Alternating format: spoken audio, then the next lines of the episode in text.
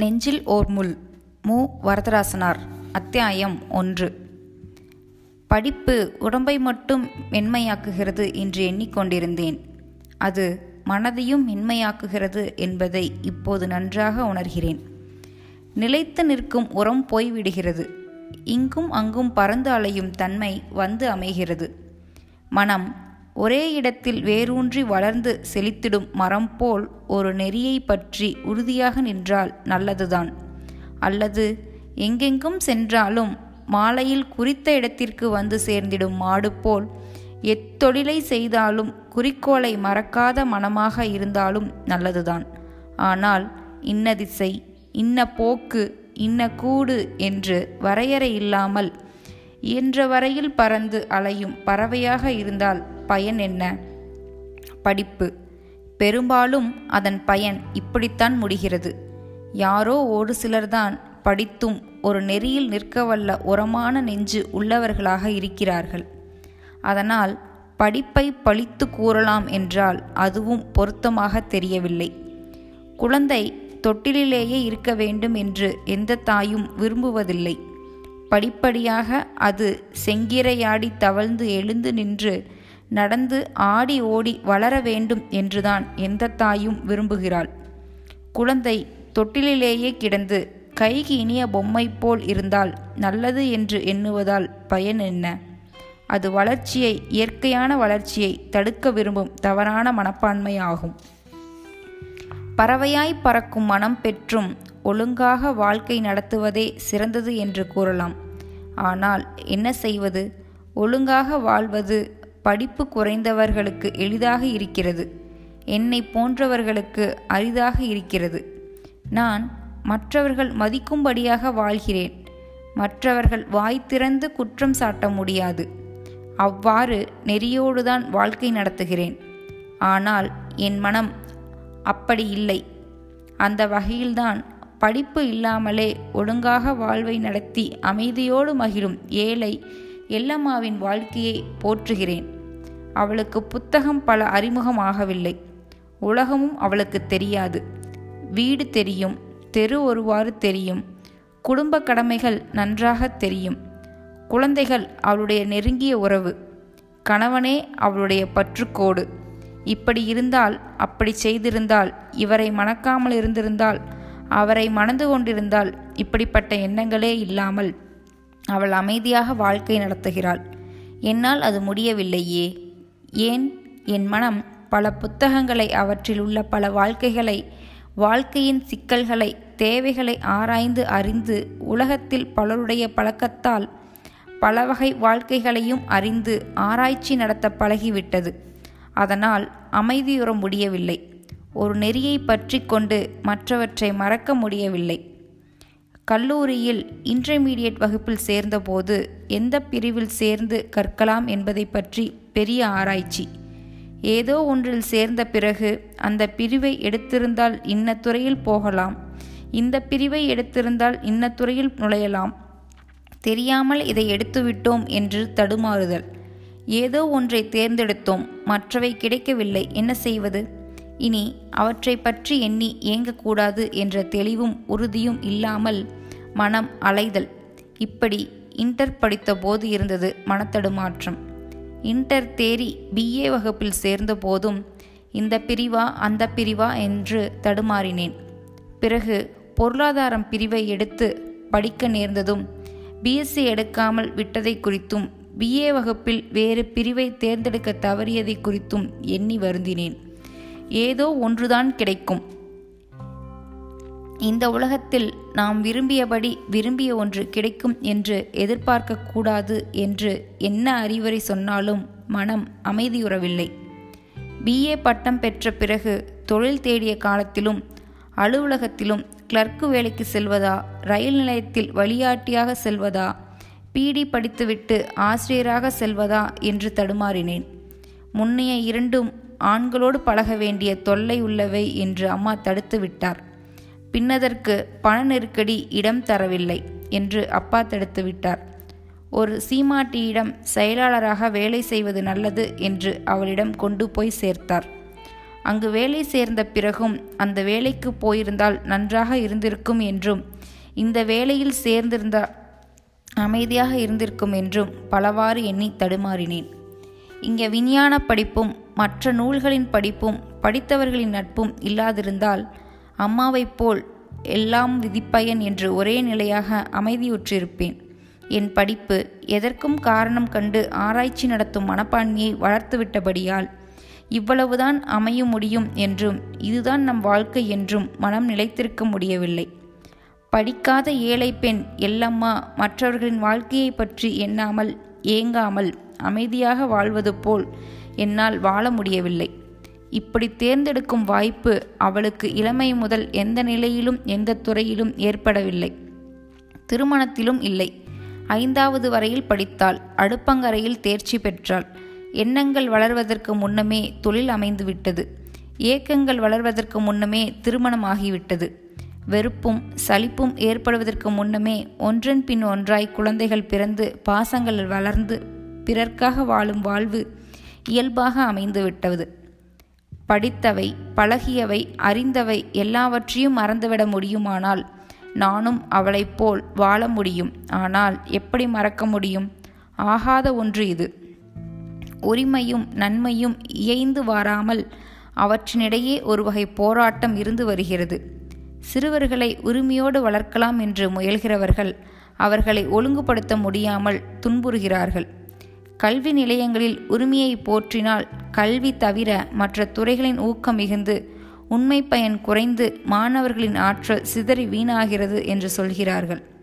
குடும்பங்களில் உரிமை மிகுந்தால் போராட்டங்கள் தலையெடுப்பதையே காண்கிறேன். பெண்ணுரிமை என்பதும் இப்படிப்பட்டதுதானே?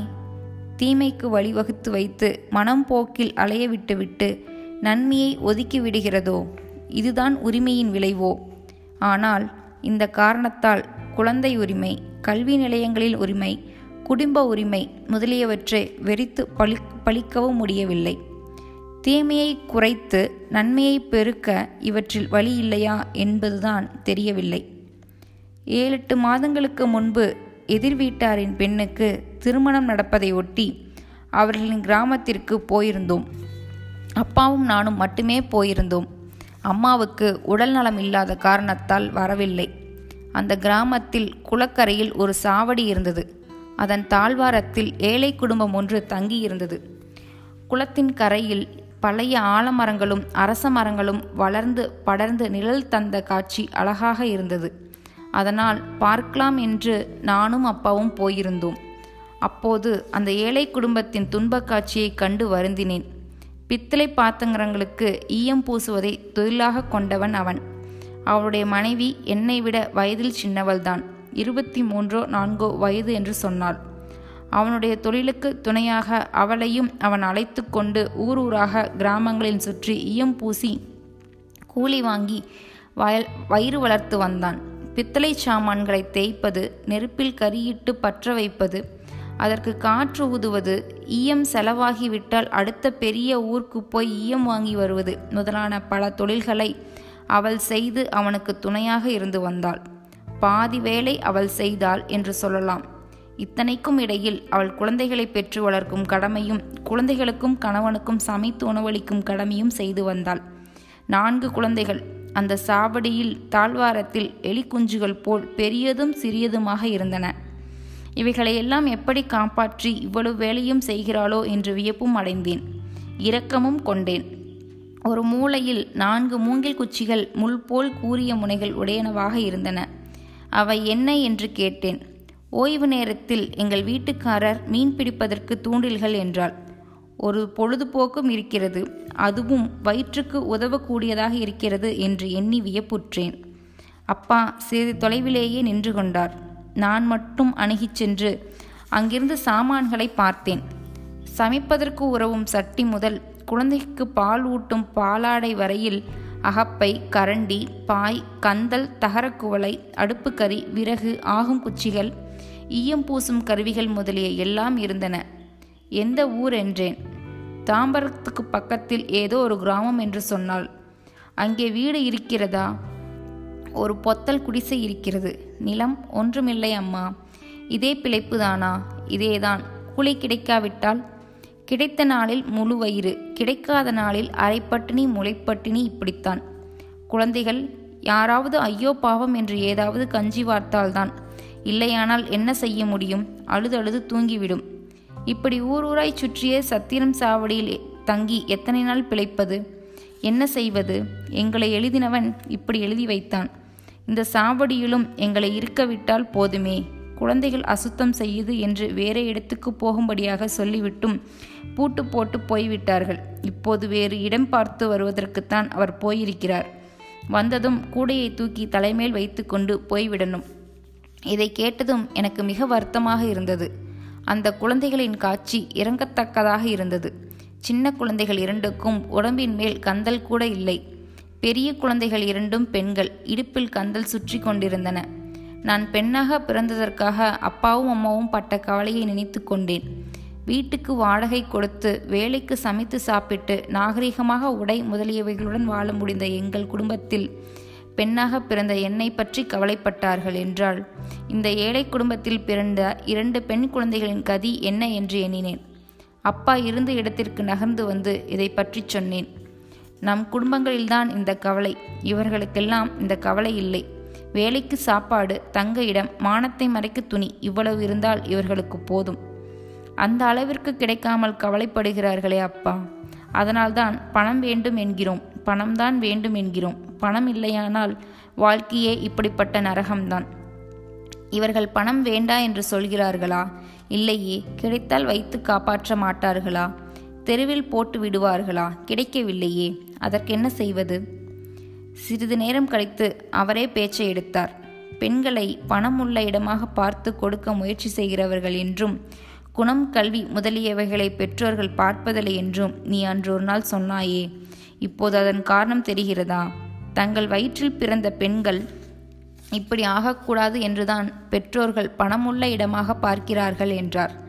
அப்பா பழைய கருத்தை மனதில் வைத்துக்கொண்டே பேசுகிறார் என்பதை உணர்ந்து கொண்டேன்.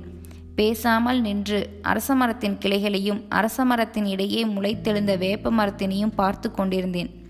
எதிரே ஆலமரத்தின் கிளை ஒன்று குளத்தின் பக்கமாக வளைந்து நீரை தொடும் அளவிற்கு வளைந்து அழகாக விளங்குவதைக் கண்டேன். நீந்தத் தெரியாத எனக்கு அப்போது நீந்திப் போய் அந்த கிளையில் உட்கார்ந்து நீரில் ஆட வேண்டும் என்ற ஆசை தோன்றியது. உடனே அது வீண் கனவு என்ற எண்ணமும் தோன்றியது. இப்படி நான் அடிக்கடி நடக்க முடியாதவற்றை எண்ணி வீண் கனவு காண்பது வழக்கமாகிவிட்டது.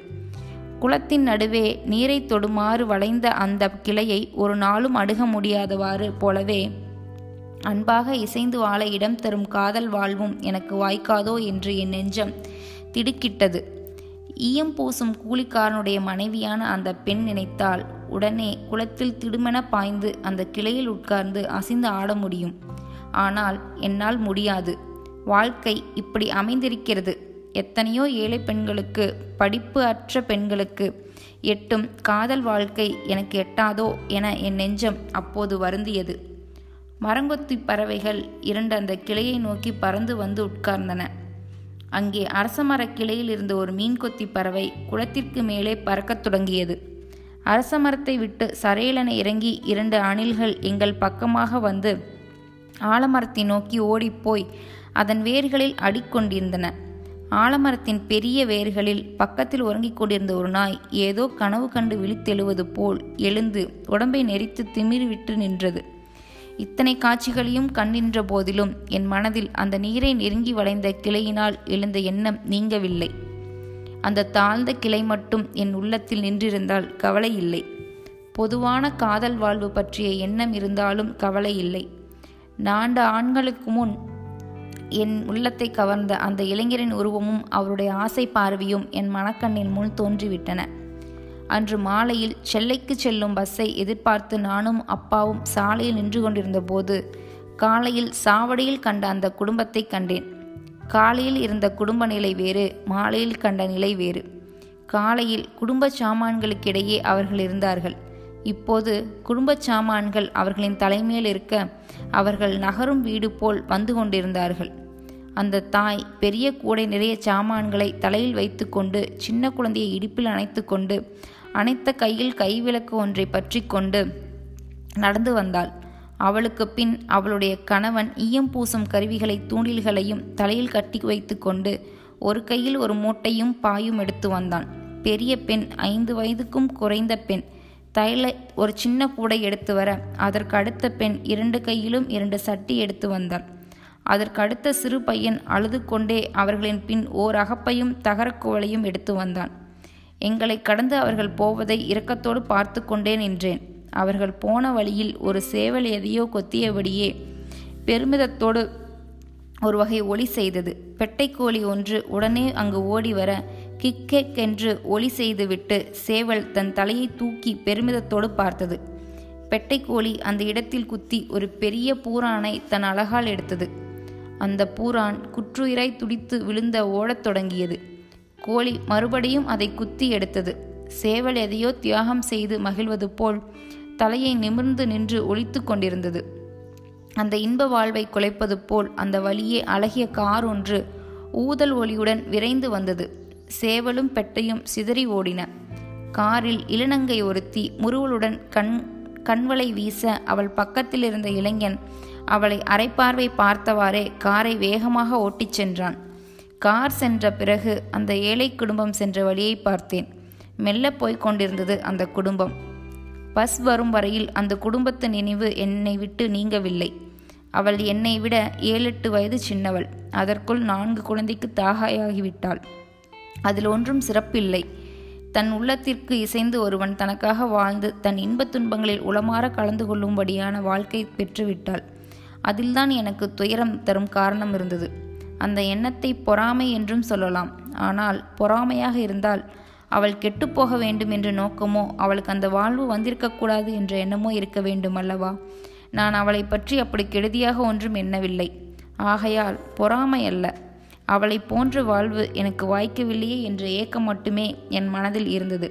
என்னை விட வயதில் சிறியவள் அறிவில் குறைந்தவள் அழகிலும் குறைந்தவள். ஒருவனுடைய அன்பை பெற்று ஒரு குடும்பத்தின் தலைவியாக தாயாக வாழும்போது எனக்கு அப்படிப்பட்ட வாழ்வு வாய்க்கக்கூடாதா என்ற ஏக்கம் இருந்தது. அவளுக்கு கிட்டியது எனக்கு கிட்டவில்லை. காரணம் என்ன என்று எண்ணினேன். செல்வம் சில பெண்களுக்கு நல்ல வாழ்வுக்கு தடையாக இருப்பதை பார்த்திருக்கிறேன். எனக்கு செல்வம் தடையல்ல. என் குடும்பம் வரவும் செலவும் சரிகட்டி போகும் நடுத்தர குடும்பம். வறுமை என்றும் சொல்ல முடியாது. அளவான வருவாய் உடையவர் என் தந்தை. என் தாயும் செல்வ குடும்பத்து பெண் அல்ல. சிறிது வறுமையும் கண்டவள் அவள். எனக்கோ வறுமையும் தெரியாது செல்வமும் தெரியாது. ஆகையால் அந்த ஏழை பெண்ணை போன்ற வாழ்க்கை எனக்கு வாய்ப்பதற்கு தடையாக இருந்தது செல்வம் அல்ல. பிஏ என்ற இரண்டு எழுத்துத்தான். எனக்கு தடை என்று சொல்லலாம். நான் படித்த படிப்பு நல்ல பதவியிலும் வருவாயிலும் உள்ள குடும்பத்து இளைஞர்களை மட்டுமே தேடும் நிலையை உண்டாக்கிவிட்டது. அப்படிப்பட்ட குடும்பங்கள் நூற்றுக்கு ஒன்று இரண்டு தானே? அந்த குடும்பங்களையே நாடினார் என் தகப்பனார். அந்த குடும்பத்தார்களோ ஒரு படித்த பெண் மட்டும் வீட்டுக்கு வந்தால் போதும் என்று எண்ணவில்லை. அவளுடன் ஐம்பதாயிரம் பெரும் நகையும் இருபத்தனாயிரம் முப்பதாயிரம் பணமும் வர வேண்டும் என்று எதிர்பார்த்தார்கள். அவ்வளவு தொகைக்கு என் தந்தை என்ன செய்வார்? என்னை பிஏ படித்து வைத்ததே அவருக்கு பெருஞ்செலவாக முடிந்தது. அந்த செலவு செய்யாமல் சேர்த்து வைத்திருந்தால் ஐயாயிரம் ஆறாயிரம் சேர்த்து வைத்திருக்கக்கூடும். செலவாகிவிட்ட பின் படித்த பெண்ணையும் கொடுத்து பணத்தையும் வாரி கொடுக்க அவரால் முடியவில்லை. ஆகையால் எனக்கு திருமணம் செய்ய வேண்டும் என்று அவர் செய்த முயற்சியெல்லாம் பெருந்தோல்வியாக முடிந்தது. படிப்பு அறிவை வளர்ப்பது தம் வயிற்றில் பிறந்த பெண்ணை படிக்க வைக்காமல் அறிவில்லாதவளாக வைத்திருக்க பெற்றோருக்கு மனம் வருமா? படிப்பின் அருமை அறிந்த என் தந்தையால் அவ்வாறு செய்ய முடியவில்லை. தாய் மட்டும் என் கல்லூரி படிப்புக்கு தடையாகவே இருந்தாள். வேண்டா என்று தடுத்தாள். நீ ஒரு முட்டாள். படிப்பு இல்லாதவள். படிப்பின் அருமை தெரியாதவள் என்று சொல்லி கடிந்து கூறி அவர் அம்மாவின் வாயை அடக்கினார். ஆனால் அம்மா அவரை சும்மா விட்டிருக்க மாட்டாள். அது அவளுடைய வழக்கம் அல்ல. படித்த பெண்கள் நன்றாக வாழ்கிறார்களா? என்று வேறொரு நாள் அவள் இது இவரை நோக்கி கேட்டுவிட்டாள் நான் இல்லாத போது இன்னும் என்னென்ன கேள்விகள் கேட்டு அவரை கலக்கினாலோ தெரியாது. எப்படியோ அப்பாவின் முயற்சியும் என் ஆர்வமும் நிறைவேறிவிட்டன. படிப்பை பொறுத்தவரையில்தான் நிறைவேறின. அதற்கு அப்பால் அம்மா எண்ணிய குறை நெடுங்காலம் குறைவாக நின்றது. அந்த குளத்தின் கரையில் ஈயம் பூசுவோரின் குடும்ப வாழ்க்கையை கண்டபோதுதான் அந்த குறை எனக்கு பளிச்சென்று விளங்கியது. அந்த குடும்பத்தில் அப்படி ஒன்றும் பெருமைப்பட தகுந்ததில்லை. எலி குஞ்சுகள் போன்ற குழந்தைகள் கந்தலுடைகள் கரிப்படிந்த சட்டி பானைகள் ஓட்டை உடைச்சலான தட்டுமுட்ட சாமான்கள் அழுக்கேறிய பாயும் தலையணையும் இவற்றை கண்ட பிறகு யார்தான் பெருமையாக எண்ண முடியும்? ஆனால் அந்த ஏழை பெண் ஒருவனை துணையாக நம்பினாள் அந்த நம்பிக்கை பழுதாகவில்லை. அவன் அவளுக்காக ஊர் ஊராகச் சுற்றி வாழ்க்கை நடத்துகிறான். நான் யாரை நம்புவது? என் அம்மா அப்பாவுக்கு பிறகு எனக்காக வாழ வேண்டும் என்று அன்பு காட்டுபவர் யார்? திருமணம் வேண்டாம் தனி வாழ்க்கையே நடத்தலாம் என்று அடிக்கடி மனம் துணிந்து எண்ணிய காலமும் உண்டு. அந்த துணிவு எப்படியோ காற்றில் பறந்துவிட்டது. அன்பு அறம் இயற்கை என்று என்னென்னவோ எண்ணங்கள் எழுந்து எழுந்து ஒருவனும் ஒருத்தியுமாக வாழும் வாழ்க்கை கிடைத்தால் நல்லதுதான். கிடைத்தால் நழுவவிடக்கூடாது என்று என் மனம் நாளடைவில் மாறிவிட்டது. இந்த மனமாறுதல்தான் அந்த ஏழை பெண்ணை பார்த்ததும் ஏங்கும்படியாக செய்துவிட்டது. எனக்கு ஒரு நல்ல வாய்ப்பு கிடைப்பதாக நெருங்கியது. நான் ஒருவனுக்கு கிடைக்கும் பொருளாக இருந்தேன். ஆனால் அவன் எனக்கு கிடைக்கவில்லை. அந்த பலராமன் கல்லூரியில் பிஏ படித்தபோது என் உள்ளம் கவர்ந்தவன். எனக்காக தன் வாழ்க்கையே தியாகம் செய்வதாக உறுதி கூறினான். அவனை நான் என்றும் உறுதிமொழி கேட்கவில்லை. ஒன்றும் கேட்டு அறியாமலே அவனை நம்பிவிட்டேன் என் அன்பு மனம். அவன் ஒரு வகை உறுதிமொழியும் கூறாமலே இருந்திருந்தாலும் அவனை நான் நம்பிவிட்டிருப்பேன்.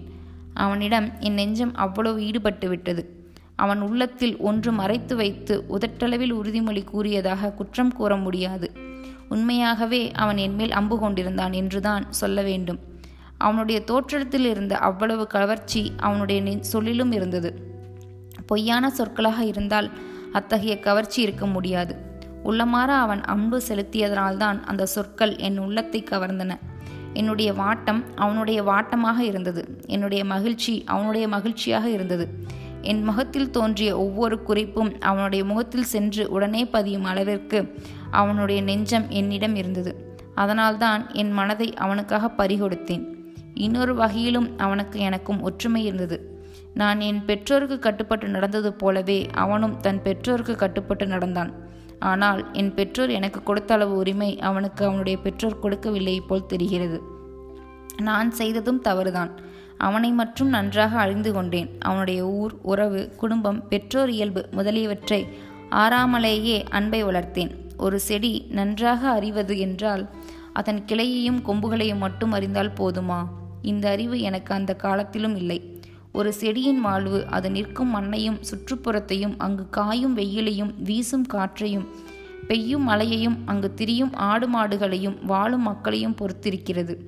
ஒரு இளைஞனுடைய வாழ்வாக இருந்தாலும் இளம்பெண்ணின் வாழ்வாக இருந்தாலும் உள்ளத்தில் காதல் தோன்றியவுடன் எல்லாம் நிறைவேறிவிட்டார் போல் இளமை எண்ணிவிடுகிறது.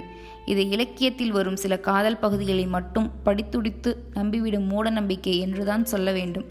இலக்கியத்தையும் நன்றாக ஆராய்ந்தால் காதலர்க்கு வரும் இடர்பாடுகள் தெளிவாக விளங்கும். இளைஞர் எவரும் எக்காலத்திலும் தம் உள்ள போக்கின்படி முழு உரிமையுடன் வாழ இந்த உலகம் இடம் தந்ததில்லை என்பது இலக்கியத்திலும் விளங்குகிறது. ஆனால் இளைஞர் மனம் அந்த பகுதிகளை மறந்து விடுகிறது எந்த நூலை படித்தாலும் மனம் அப்படித்தான் செய்கிறது. தனக்கு வேண்டிய கருத்துக்களை உடன்பாடான கருத்துக்களை மட்டும் மனம் உடனே எடுத்துக்கொள்கிறது விரும்பாத கருத்துக்களை விரைவில் மறந்து விடுகிறது என் மனமும் நூல்களை அப்படி படித்து பழகிய மனம்தான். அதனால் பலராமனை சுதந்திரமான இளைஞன் என்று கருதி என் காதல் நிறைவேறிவிடும் என்று நம்பினேன். நான் படித்த ரோமியோ ஜூலியட் காதலின் முடிவையும் லைலா மஞ்சு காதலின் அவலத்தையும் என் மனம் எண்ணவில்லை. செம்புளம் பெயல் நீர் போல் அன்புடை நெஞ்சம் தான் கலந்தனவே முதலான பாட்டுகளின் உணர்ச்சியில் மட்டுமே மனம் தோய்ந்து விட்டது. ஆகவே இனி எங்கள் வாழ்க்கையை எவரும் பிரிக்க முடியாது என்று எண்ணிவிட்டேன். பிஏ தேர்வு முடிந்து தன் ஊருக்கு சென்றபோதும் அவன் என்னை தனியே கண்டு உறுதிமொழி கூறிவிட்டு சென்றான். அப்போதும் என் கண்களில் கலக்கத்தை கண்டதும் அவன் கண்கள் நீர் சொரிந்தன. அவனுடைய குரலிலும் துயரத்தின் சாயல் இருந்தது. இவ்வளவு அன்பு மிகுந்தவன் கைவிடுவான் என்று நான் ஒருபோதும் எண்ணவில்லை. இரண்டு திங்கள் கழிந்து தேர்வின் முடிவுகள் வெளிவந்த பிறகு அவன் எழுதிய மகிழ்ச்சி கடிதத்திலும் இந்த உறுதியை தெரியப்படுத்தியிருந்தான். தன் பெற்றோரிடம் இன்னும் இதை பற்றி பேசவில்லை என்று எழுதியிருந்தான். விரைவில் தன் கருத்தை தெரிவித்து வேண்டிய ஏற்பாடு செய்யப்போவதாக குறிப்பிட்டிருந்தான். அதற்கு பிறகுதான் ஏமாற்றம் மெல்ல மெல்ல தலையெடுத்தது. நான் வழக்கம் போல் வாரம் ஒரு முறை கடிதம் எழுதியிருந்தேன். ஆனால் இரண்டு வாரம் கழித்தும் அவனிடமிருந்து ஒரு கடிதமும் வரவில்லை. நான்கு வாரங்கள் ஆயின ஐந்து வாரங்கள் ஆயின. எங்கேனும் வெளியூருக்கு சென்றானோ என் கடிதங்கள் அவனுக்கு சேரவில்லையோ சேரவிட்டாலும் அவனது கடிதம் எழுதாம் அவன் ஒருவேளை எழுதியிருந்தும் அந்த கடிதங்களை அப்பா என்னிடம் சேர்க்கவில்லையோ? அப்பா ஒரு காலம் அப்படி செய்ய மாட்டாரே என்று நாள் தவறாமல் பலவாறு எண்ணி எண்ணி கவலைப்படத் துவங்கினேன்.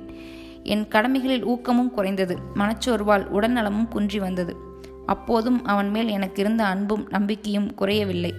பெற்றோர் தடை செய்திருக்கலாம். அவர்களோடு போராடி கொண்டு வருந்தும் நிலை மனம் சோர்வுற்றிருக்கலாம் என்று எண்ணினேன். ஒரு நாள் வேறொரு வகையான எண்ணம் தோன்றியது. அந்த எண்ணத்தால் என் மனதில் விளைந்த திடுக்கிடும் துயரமும் இவ்வளவு என்று சொல்ல முடியாது. நான்கைந்து வாரமாக ஏதேனும் காய்ச்சல் கண்டு படுக்கையாக படுத்து விட்டாரோ நினைவிழுந்து நோயால் கிடந்தால் எப்படி எனக்கு எழுத முடியும்? நோய் அவரை என்ன செய்யுமோ? நிமோனியா அல்லது டைஃபாய்ட் போன்ற காய்ச்சல்கள் பொல்லாதவைகளாக உயிருக்கே இடையூறாக முடிவதும் உண்டே என்று எண்ணினேன். எண்ணிய நான் நோய்வாய்ப்பட்டேன் படுக்கையில் படுத்தேன். திடீரென்று ஏற்பட்ட அதிர்ச்சியாலும் தாங்க முடியாத துயரத்தாலும் எனக்கு காய்ச்சல் கண்டுவிட்டது. என் நிலைமை அம்மாவுக்கும் அப்பாவுக்கும் பெருந்துன்பமாய் முடிந்தது. அடிக்கடி இரவில் வாய் பிதற்றி இருக்கிறேன். உடம்பு எப்படி இருக்கிறது? இன்னும் கொஞ்சம் கஞ்சி சாப்பிடு. எழுந்து உட்காராதே கவலைப்படாதே. ஏன் இப்படி கண்ணீர் விடுகிறாய்? என்றெல்லாம் பலவாறு நான் வாய் பிதற்றினேனாம். பெற்றோர் இவற்றை எல்லாம் கேட்டு ஒன்றும் அறியாமல் திகைத்திருக்கிறார்கள். என் உடம்பு சிறிது தேறிய பிறகு என்னிடம் சொல்லி கேட்டார்கள். என் வாய்ப்பிதழ்களுக்கு காரணமான கனவுகள் கொஞ்சமும் என் நினைவில் வரவில்லை. எனக்கோ காரணம் தெரியாது என்றும் கனவு ஒன்றும் காணவில்லை என்றும் பெற்றோரிடம் சொல்லிவிட்டேன். என் உடல் நோய் ஒரு வகையாக தீர்ந்தது. மனநோய் தீரவில்லை. படுக்கையை விட்டு எழுந்து நடுமாடத் தொடங்கினேன். பெற்றோர்கள் எனக்கு திருமணம் செய்விக்க வேண்டும் என்ற முயற்சியில் முனைந்து ஈடுபட்டார்கள். தெரிந்தவர்களை போய் பார்த்து வழியை சொல்லிவிட்டு வந்தார்கள். யாராவது இளைஞன் ஒருவன் பட்டம் பெற்றவனாய் ஐம்பது அறுபது ரூபாய் வருவாய் உள்ளவனாய் இருந்தாலும் போதும் என்று முயன்றார்கள். உங்களுக்கு ஏன் இவ்வளவு முயற்சி? சும்மா இருங்கள். என் திருமணம் பற்றி நீங்கள் கவலைப்பட வேண்டாம் என்று இடையிடையே சொல்லி தடுத்து வந்தேன். என் தயனை பர பயன் தரவில்லை. அவர்கள் விடாமல் முயற்சி செய்தவாறே இருந்தார்கள். அவர்களின் முயற்சியும் பயன் தரவில்லை. காதலுள்ளம் எனக்கு மேன்மேலும் சோர்வை வளர்த்து வந்தது. பண உலகம் என் பெற்றோருக்கும் சோர்வை வளர்த்து வந்தது. இப்படி என் குடும்பமே சோர்வின் வடிவாக இருந்த நாட்களில் ஒரு நாள் இரவில் நான் கண்ட கனவு என் உள்ளம் உடையுமாறு செய்துவிட்டது. அந்த களவில் பலராமனும் நானும் ஒரு குளத்தில் சாய்ந்துள்ள பெரிய கிளையில் உட்கார்ந்திருக்கிறோம். ஊஞ்சல் பலகை மேல் இருப்பது போல் இருந்தோம். கைகோத்து உட்கார்ந்திருந்தோம். அங்கே எப்படி சென்றோம் என்று ஒன்றும் விளங்கவில்லை. ஒருவர் ஒருவர் மேல் அன்பான பார்வை பார்த்து உயிருருக இருந்தபோது திடீரென்று அந்த மரக்கிளை முறிந்து ஆழமான நீரில் விழுந்தது. அவன் எப்படியோ நீந்தி கரையருகே போய்க் கொண்டிருந்தான். நான் தத்தளித்தேன். அவ்வளவுதான். கனவு உடனே கலைந்து விட்டது விழித்தெழுந்தும் படுக்கையை தடவி பார்த்தேன். விளக்கெல்லாம் அணைக்கப்பட்டு இருள் சூழ்ந்து கவிழ்ந்து கிடந்தது. வானத்தில் நிலவும் இல்லை விண்மீனும் ஒன்றுமில்லை. கனவில் உற்ற திடுக்கீட்டால் ஏற்பட்ட நெஞ்ச துடிப்பு நெடுநேரம் நிற்கவில்லை. என் காதல் வாழ்க்கை இப்படி கனவிலும் துன்பமே தரக்கூடியதாக முடிந்துவிட்டதே என்று மிக மிக வருந்தினேன். படுக்கையில் புரண்டபடி விம்மினேன். என் நெஞ்சில் அச்சமும் கவலையும் வளர்ந்தன. பலராமன் எப்படியோ கரையேறுவது நான் ஆழ்ந்த நீரில் தத்தளிப்பது. இந்த இரண்டு காட்சிகளும் கனவாக இருந்தது. நனவின் உண்மையை உணர்த்துவன போல் ஆயின. அவன் எங்கோ எப்படியோ வாழ்க்கையை நெருங்குதல் யான் இருந்த நிலையிலேயே முறிந்து தத்தளித்தல். இப்படித்தான் வாழ்க்கை முடிவதோ என்று எண்ணி பெருமூச்சு விட்டேன். பல நாள் பல வாரம் பல திங்கள் இந்த எண்ணமும் கவலையும் மாறவில்லை. என் சோர்வையும் கவலையையும் எப்படியோ உணர்ந்த அப்பா அவர் செல்லும் இடத்திற்கெல்லாம் அழைத்துச் சென்றார். காலம் படிப்படியே என் கவலையை குறைத்து வந்தது. அந்த ஊரில் நடந்த தோழியின் திருமணத்திற்கு சென்று அந்த குளத்தின் கரையில் நீரில் தாழ்ந்திருந்த கிளையை கண்டதும் கனவின் அதிர்ச்சி மீண்டும் தோன்றுவது போல் இருந்தது. அந்த ஏழை குடும்பத் தலைவியை ஈசம் பூ ஈயம் பூசுவோனுடைய மனைவியை கண்டு அவளுடைய வாழ்க்கையை உயர்ந்த பிறகு பொதுவான ஒரு வகை ஏக்கம்தான் மனதில் நீங்காமல் நின்றது.